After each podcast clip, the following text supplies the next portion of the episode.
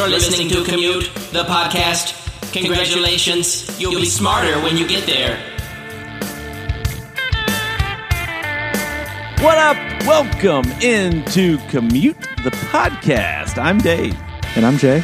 And we are about to take you on a deep dive on three topics that we find interesting, and we're betting that you might just find them interesting too. We can promise you this you'll be smarter when you get there. On this edition of Commute, The pandemic caused a lot of people to explore new hobbies and rediscover old ones, and we'll tell you about one of them the booming business of metal detectors. the most dangerous theme park to ever exist. From a seven time world champion cyclist to disgraced athlete, Lance Armstrong is most often associated with his doping scandal more than his charitable successes. But behind the fall, there is an organization fighting to rebrand. How has Livestrong survived the fall of Lance Armstrong himself, and what does the future of the charity look like? All of that on this edition of Commute. Let's So, Dave, during the high of the pandemic a couple years ago, uh, a lot of us took on new hobbies or we rediscovered old hobbies that we had kind of put on the shelf. Uh, did you try out anything new during the pandemic? Unfortunately, uh, there's a meme uh, that goes around from time to time. It, it perfectly explains who I am. It says, Ah, I had a bad day. I guess I better treat myself. Next day, ah, I had a good day. Guess I better treat myself. So I'm always looking to treat myself. And so during the pandemic, I was working from home. And so I'd be like, oh gosh, this has been a long day. It'd be like 3 or 4 p.m. And I'd think, you know what? I think I'm going to buy myself something. So I spent a lot of money ordering myself things. That was probably my hobby was spending money on myself. Well, that is true. You uh, really do be shopping, as the kids say. it wasn't always cheap either. It's like AirPods, man, sure. Like, nice pair of leather boots. I mean, that Zoom meeting lasted a little long, so I guess so. I'll use them. I'll wear them. Well, one of the more interesting hobbies that I've kind of run across uh, that people have adopted during COVID is the use of metal detectors. You know, you kind of think of like somebody with a metal detector, it's always like an old guy on the beach or something like that. You don't really think about like, Old guy, really dark Yeah. tan, shirtless, mustache. and they're looking for like something not valuable, like they're looking for like a Civil War bullet or something, you know, something that they can't like make money on. The use of this thing has gone up a lot recently. And although the metal detector itself was invented by Alexander Graham Bell in 1881, and he actually invented it, Dave, to locate a bullet that was lodged in the then president James Garfield. It didn't really catch on until the late 1960s, where the device sort of ushered in a cult following of sorts. But Dave, 60 some years later, we are in the midst of a metal detector boom. Uh, in 2020, the annual report of metal detector manufacturer Minelab reported that they had sold 30% more detectors than in 2019. And in 2019, they had sold 18% more than they did in 2018. Metal detectors have even crept into the mainstream, making best gift lists or popping up on social media influencer pages as an emerging trend. YouTube channels that feature detectorists have grown in popularity, uh, some boasting subscriber lists in the hundreds of thousands.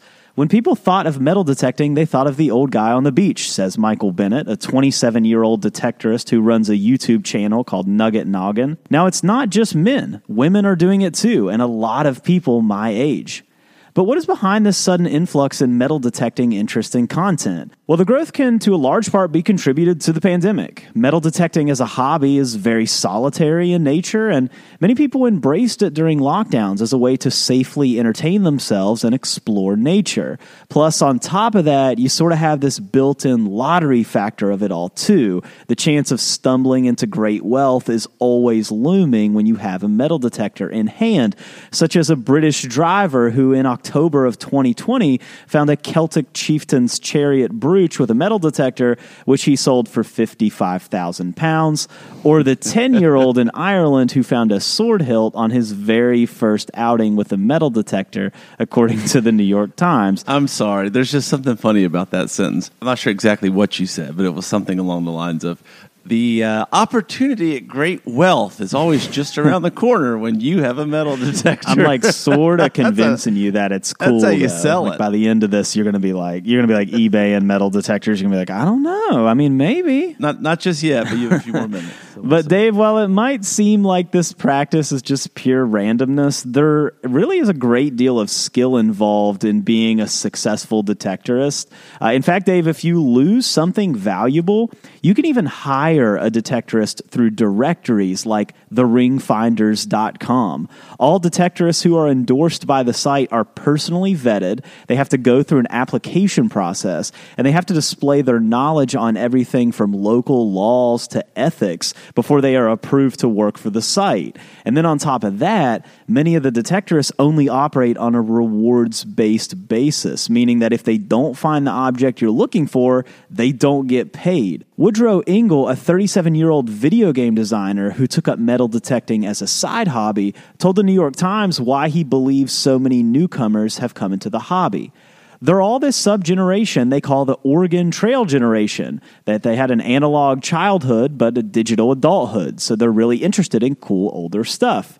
Maybe they had a coin collection when they were kids, but they're not afraid to adopt new technology. And they can figure out how to use advanced machines like these new detectors that are coming out. But Dave, as much as the hobby can enrich your life or your pocketbook, it can also have its costs as well. Many who practice the hobby report that it can be physically draining and can take hours and hours of their week. It just becomes easy to say, I'll only do one more pass just to take one more crack at that big score over and over again. Before you know it, it's nightfall, right? Detectors can also be very expensive, ranging from just a few hundred dollars to something cheap to like $5,000 for more advanced models. And then on top of all that, sometimes you dig up things you don't even want to find, such as the 17 year old detectorists in Britain who discovered a World War II era landmine last year, or the group of children in Virginia who detected a Civil War era cannonball full of black powder last summer. Some countries have even taken it further, such as France, where metal detecting is actually illegal and goods discovered while detecting are confiscated. Many historical sites in Europe have actually been damaged by treasure hunters using metal detectors attempting to find artifacts. And here in the US, metal detecting does have guidelines. For example, you can't use one in a national park or near a monument or historical site without special permission.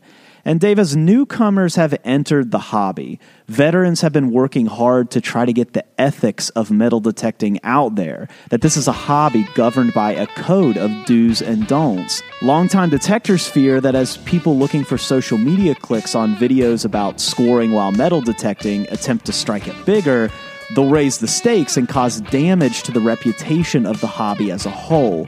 So, Dave, there's kind of this weird balance here, right? The old hobbyists want to preserve the ethics code, and the newcomers, uh, they maybe could threaten it in the future. So, Dave, all that being said, I mean, the status of metal detecting, I mean, it seems to be on the rise. And I guess my question to you is, like, are you in? Are you ready to try this? No, I actually think it's uh, worse now than before you started talking about it. Well, you hate the idea of not scoring. Like, you would be out there for five minutes, you'd be like, I haven't found anything, I'm done. No, I hate the idea of wasting your time to find a bunch of cans. But here's the thing: if you're going to spend money on a metal detector for five thousand dollars, you can get one from like an arena that you walk through.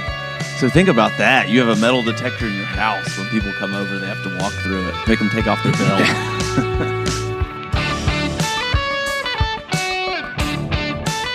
Jay, are you a theme park guy? Not really. Um, I went to theme parks a little bit here and there whenever I was younger, um, on like trips and stuff like that, and I never really like minded it. But and I know this isn't going to surprise you. I always kind of like just resented standing in line for a long time for like a Yeah. ride that was going to last for like 40 seconds. I don't have anything against it. It's just it's I just don't, don't know if it's really for me at this That point. in line of life. thinking just drains the joy out of everything because that's the you probably also do this. That's the same kind of I get that's it. the I'm same kind of thinking that it. I'm goes. Well, I'm not going to buy this because that's two hours of work. Well, well, maybe I do that too. Well, Jay, when I was younger, I was in the band at school, and not like the dorky kind of band kid either. I played the drums, which made being in the band very cool. you tell yourself that. You're like, okay, I wasn't in the band. I was in the cool band. Uh, but anyway, our band director, he loved theme parks. So while I didn't go to a ton of theme parks with my family as a kid, we maybe went to a Six Flags once. With the band, we went all over the place. Multiple Six Flags. We did go to Carowinds with the band. We also went to the Mecca, the roller coaster capital of the world, Cedar Point in Sandusky, Ohio, multiple times. Now, one place we never went, Jay, was an extremely famous theme park in New Jersey named Action Park. Why didn't we go to Action Park, you ask? Well, because Action Park closed in 1996. And why was it so famous? Well, Action Park has been referred to by many as the most dangerous theme park in America. Jay, built in 1978, Action Park consisted of mainly water based attraction rides and featured three very distinct attraction areas, each featuring its own set of unique rides. There was the Alpine Center, Motor World, and what I just mentioned, the water park, the most popular attraction, Waterworld. In fact, Waterworld was one of the first water parks built in the United States. And throughout the 1980s, two things became very apparent at Action Park. Number one, it was extremely popular. Folks from New Jersey, New York, and really up and down the East Coast loved Action Park with over a million visitors entering its gates every year throughout the 1980s, which included as many as 12 to 15,000 people coming on a single busy weekend day. And number two, it was dangerous. Throughout its run, at least six people died at the park, and significant injuries were common. They happened daily. They were so common, in fact, that the emergency room director at the local hospital claims that anywhere from five to 10 significant injuries from Action Park were treated per day on busy weekends, and eventually led the park to purchase its own ambulance to try and keep up with the volume. so, Jay, what made it so dangerous? And what ultimately led to its closure. I do love how they how they're just kind of embracing it though. They're like, "Yeah, you could get hurt here. Come on in." it's part of the appeal. Well, let's look at a few of the main attractions, shall we? First, there's the Alpine Slide. The 2,700 foot long slide descended deep into the New Jersey mountains. The ride, featuring chutes constructed of concrete, fiberglass, and asbestos, was nicknamed Death Awaits and caused cuts, scratches, and abrasions nearly 50% of the time to riders. And it was the site, Jay, of the first park death in 1980. Next, there's the skateboard park. Closed after only one season due to poor design that led to constant injuries, a former employee was quoted in Weird New Jersey magazine as saying, The skate park was responsible for so many injuries that we covered it up with dirt and pretended that it never existed. How about the Motor World section? The go karts at Motor World were supposed to only go 20 miles per hour, which is actually kind of fast. But employees figured out a way to stuff tennis balls into the motor regulation system, allowing the carts to hit 50 miles per hour. Need I say more? It's like you're on the interstate wrecking into each other on purpose.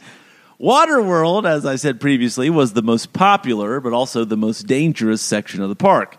In 1983, the park opened Cannonball Loop, an enclosed water slide with a complete vertical loop at the end. And then they closed it a month later after nearly every rider got injured. In fact, when testing the ride, park employees used test dummies to try it out. Most came back, Jay, decapitated. a park employee was quoted as saying the following about Cannonball Loop The Cannonball Loop was not fun. It was more like a ride that you ride to survive rather than to have fun. and Jay, I haven't even mentioned the tidal wave pool yet, nicknamed the Grave Pool. Well, because it was kind of a grave. Multiple deaths occurred at the tidal wave pool. And so, Jay, what made it dangerous and what caused it to close are kind of all the same thing, right? Poor ride construction. The makeup of both the visitors, people looking for a cheaper theme park experience, so change your clientele, and the staff, high school kids who didn't take safety training seriously and would sneak alcohol while on the clock, mixed with lax government safety oversight, was the perfect nightmare cocktail. And Jay, while Action Park is a cultural thing for many Gen Xers, some even adopting the phrase, you know you're really from New Jersey if you've gotten injured at Action Park, its legacy is still kind of complicated. It's the subject of multiple articles and documentaries. And I think one former park goer, Matthew Callan, put it best, Jay. Action Park made adults of a certain generation of tri state area kids who strolled through its blood stained gates by teaching us a truth about life. It is not safe, you will get hurt a lot, and you'll ride all the way home burnt beyond belief. it's blood-stained gates. I just, uh, I do um, appreciate at least. I mean, you got to respect their uh, willingness to just kind of, you know, throw their hands up and be like, "Well, you kind of knew what you were getting yourself into. You know, we got an ambulance." Uh, so, Dave, I know that you were a pretty big Lance Armstrong fan before the scandal. Uh, and I know that that particularly like really hurt you on some level because you were like a you were big Lance Armstrong guy. Well, I don't know how you couldn't be just in awe of of what he did as an athlete. So I think you know most of us were probably at least mildly interested in what Lance Armstrong was doing. Now I wasn't like uh, I think this guy's probably like my th- second or third cousin. His name's Neil. So, uh, hey, Neil, if you're listening, what's up, man? Neil and I used to only hang out once a year. I'd see him at my family's 4th of July celebration. And Neil was like a super Lance Armstrong fan. And I remember coming in one 4th of July, this was like right after it had happened, and Neil was still crying about it. I'm not sure how long like the news had broken. It's a little much. uh, now, also, I'll, I'll add this before we start. Livestrong bracelets were like a fashion piece. Oh, yes. It, it's like it's like even more than supporting the charity, people just wanted to wear them because everybody else. Yeah, I remember. You know, I went to high school. Um, I graduated in 2007, so I guess it would have been like 2003 to 2007. Um, I tried to find a Livestrong bracelet, and you couldn't even find them. Like they, because everybody had them. They were a super in demand uh, product at the time, and so the Livestrong bracelets represent Livestrong, the charity right? So Livestrong is a cancer charity, and it evolved into a major brand under the founder, Lance Armstrong, despite this massive revenue crash that happened after the scandal. Uh, that brand still exists, and it's currently working on a rebrand. So, Dave, in February of 2020, the brand actually hosted a relaunch event in which it was announced that the company would commit to spending five to six million dollars annually to support entrepreneurs developing products to improve cancer treatment and patient care, according to ESPN. And Livestrong president and CEO Greg Lee told a crowd of supporters at the event, quote, we're more than a wristband. And Dave, the yellow wristband that brought in tens of millions annually to Nike was nowhere to be seen at this event. The clothing line was ended by Nike years ago, and as you would expect, Lance Armstrong was not present or even mentioned at the event. And by now, we're all familiar with the story of Lance Armstrong, the cyclist who won the Tour de France seven times and survived testicular cancer that had spread to his lungs and his brain. And Livestrong was founded by Armstrong in 1997 following this diagnosis, and his brand only grew as his success on the bike continued. At its peak, Livestrong accepted $41 million in just donations in 2009, right after Armstrong came out of retirement to place third in the Tour de France. In 2007, Armstrong actually lobbied Texas lawmakers at the last second to pass a $3 billion cancer research fund. The growth continued until his legacy and his reputation crumbled very publicly after revelations that he had used performance enhancing drugs throughout his career. But before these revelations, Armstrong had built much of his brand on giving back to those fighting cancer in the same way he had. And the cornerstone of that brand was the brand Livestrong. The Livestrong brand partnered with Nike to sell merchandise, equipment, and most recognizable of all, a yellow wristband with the word Livestrong etched into it. The brand brought in hundreds of millions of dollars and donated huge sums of money to cancer research and directly to patients themselves. And so, Dave, actually, over the 15 year history of the company, it has donated more than $500 million and has improved the lives of thousands of cancer survivors. The company was known for its model in which someone diagnosed with cancer could reach out to Livestrong for one on one help to guide them through the treatment of that cancer. And oftentimes, Livestrong would cover their medical bills or offer counseling during this traumatic time. And that model in years since, although Livestrong is focused more on a different vision today, has been copied by many charities and foundations in the years since. But Livestrong had a cash problem following Lance Armstrong's scandal. Millions of dollars were lost due to the brand's association with Lance Armstrong. According to 2018 financial records, donations and revenue of the entire company had dropped to 2.5 million. So now, Lance Armstrong and his name association aside, Analysts who give scores to charities actually give Livestrong very high marks for being very transparent and financially healthy. While once a giant in the world of charity, the brand has been reduced, but they still operate to accomplish their charitable goals. The brand has completely distanced itself from Lance Armstrong, its founder. Uh, at the relaunch event, not a single photo or video clip of Lance Armstrong were to be found. Only one time did the host reference their, quote, famous founder. And Dave, I scoured the Livestrong website and I could only find one sort of reference to Lance Armstrong under a section titled Our History that read, quote, it started with one person, but it was never about one person. The brand has had to shake that image of being the charity of a cheater and a publicly disgraced one at that. But business and charity wise, it really is a very unique problem to have.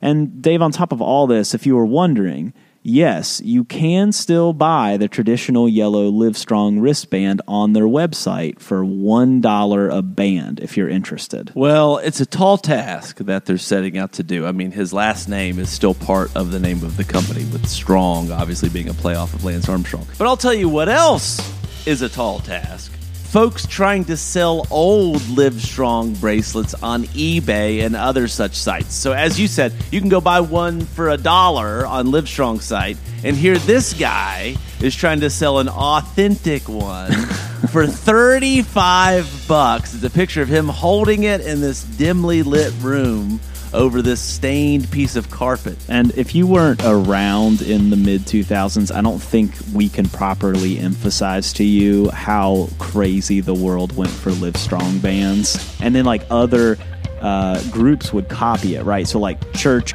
youth groups and like you know other charities and like every it was that was the thing. It was like the rubber band around your wrist was huge, and Livestrong started that. Yeah, like here's a NASCAR band. It's a penny. Can get this for a and free shipping. Don't how that works. And that's it.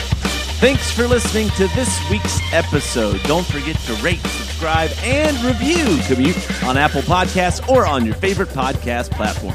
Check us out. We're on social. We're on Twitter, Facebook, and Instagram. And you can always say, What up? at our website, commutethepodcast.com. Music for Commute is provided by my main man, Jason Sammons. For Jay Sisson, I'm Dave Trop. We'll see you next week.